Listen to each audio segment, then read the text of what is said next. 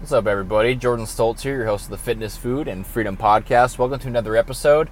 In today's show, I'm talking about a new way to think about fitness, something that you might have not considered before, and something that could change the game for you, honestly, in terms of making progress, uh, seeing the results you want, and just plain old being more happy in your life, being more happy with your body, with your food, with your need to work out, all these different things. Uh, it's it's amazing what this one simple little tweak does for your motivation, your mindset, and your actual results.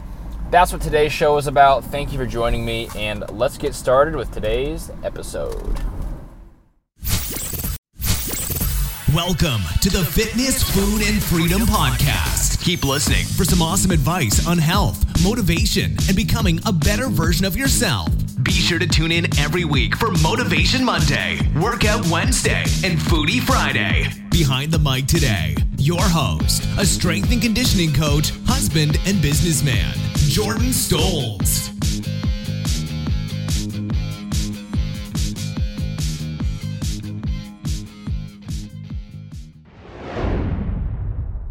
What's up, everybody? Jordan Stoltz here, your host of the Triple F Podcast.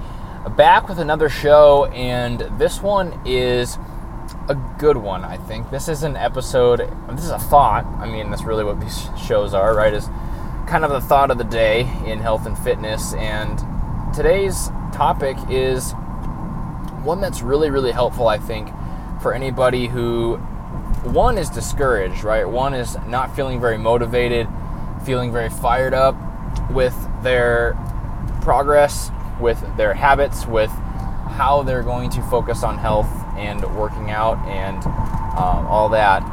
I think that this can be a game changer for a lot of people, especially those people who really just have an aesthetic goal like wanting to lose fat, wanting to build muscle, grow a certain body part, shrink a certain body part, um, or even feel a certain way. The the thing is the hack, you know, I don't even know what to call it. I guess it's a tweak that you can make just how you think about training is to become very performance based. Some of the most athletic looking people I know are the people who are actually athletic, believe it or not. That might not be a groundbreaking thought, but it's actually true. Some of the people who look the best and some of the people who have the most desired bodies is a really weird way to say that, but the kind of body that people would really want and really, really wish they had, those people often perform the best compared to other people. And that performance means that they're strong, they're mobile, they're fast, they can jump, they are powerful, all these different aspects of athletics coming into actual fitness, right? So even in something like bodybuilding, you know, some of the best looking bodybuilders that I met in person that I know are natural not on any drugs or anything, those people were always very athletic, could jump really high, very impressive, were pretty fast, could do backflips, could uh, have really good mobility, weren't really in a lot of pain, all these different things, right?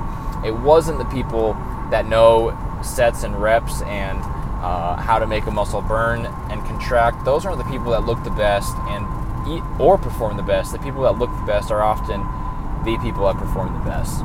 So the tweak you can do in your own training is you can just focus on something totally different, like performance. Because a lot of people just do not focus on performance when it's actually one of the prime reasons why you should be training in the first place. And if your motivation is dwindling, that's because it takes a really, really long time for actual body composition progress to be made unless you're very, very overweight or underweight. And I really think that's true because, you know, if you're someone like me that's going through some muscle building phases, to actually see muscle on your body is actually a pretty dangerous game to play because it takes so, so, so long for that to happen. And because it takes so long for that to happen, you start to get impatient. You start to do kind of things a little stupid, do too much, too much work, right? Too much exercise too many workouts, too hard of workouts, do weights you can't handle. Maybe you eat more than you can handle or eat less than you can handle if you're trying to lose fat. just for the sake of trying to see results in body composition in the mirror or with your clothes. In reality, you should be focusing on performance, your strength, your athleticism. If you're focusing on those, you're going to make just the perfect amount of progress. It's a good mediator here. It's something that can kind of keep you under control whether you want to build muscle or lose fat. It doesn't really matter.